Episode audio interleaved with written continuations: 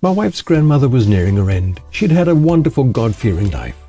Her family sat by her side. I couldn't see Nan in her bed, yet at that moment I sensed a peace in the room, a power even. To me it seemed as though the room came alive.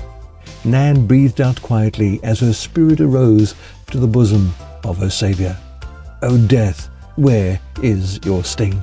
One absolute of this life is death. But the gift of God is eternal life in Christ Jesus our Lord. God's word tells us that He knows the plans He has for us.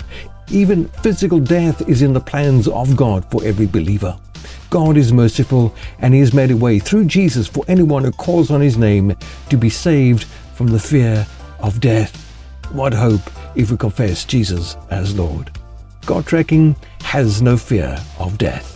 I'm Dudley Anderson. Why not drop me an email at dudley at surereality.net.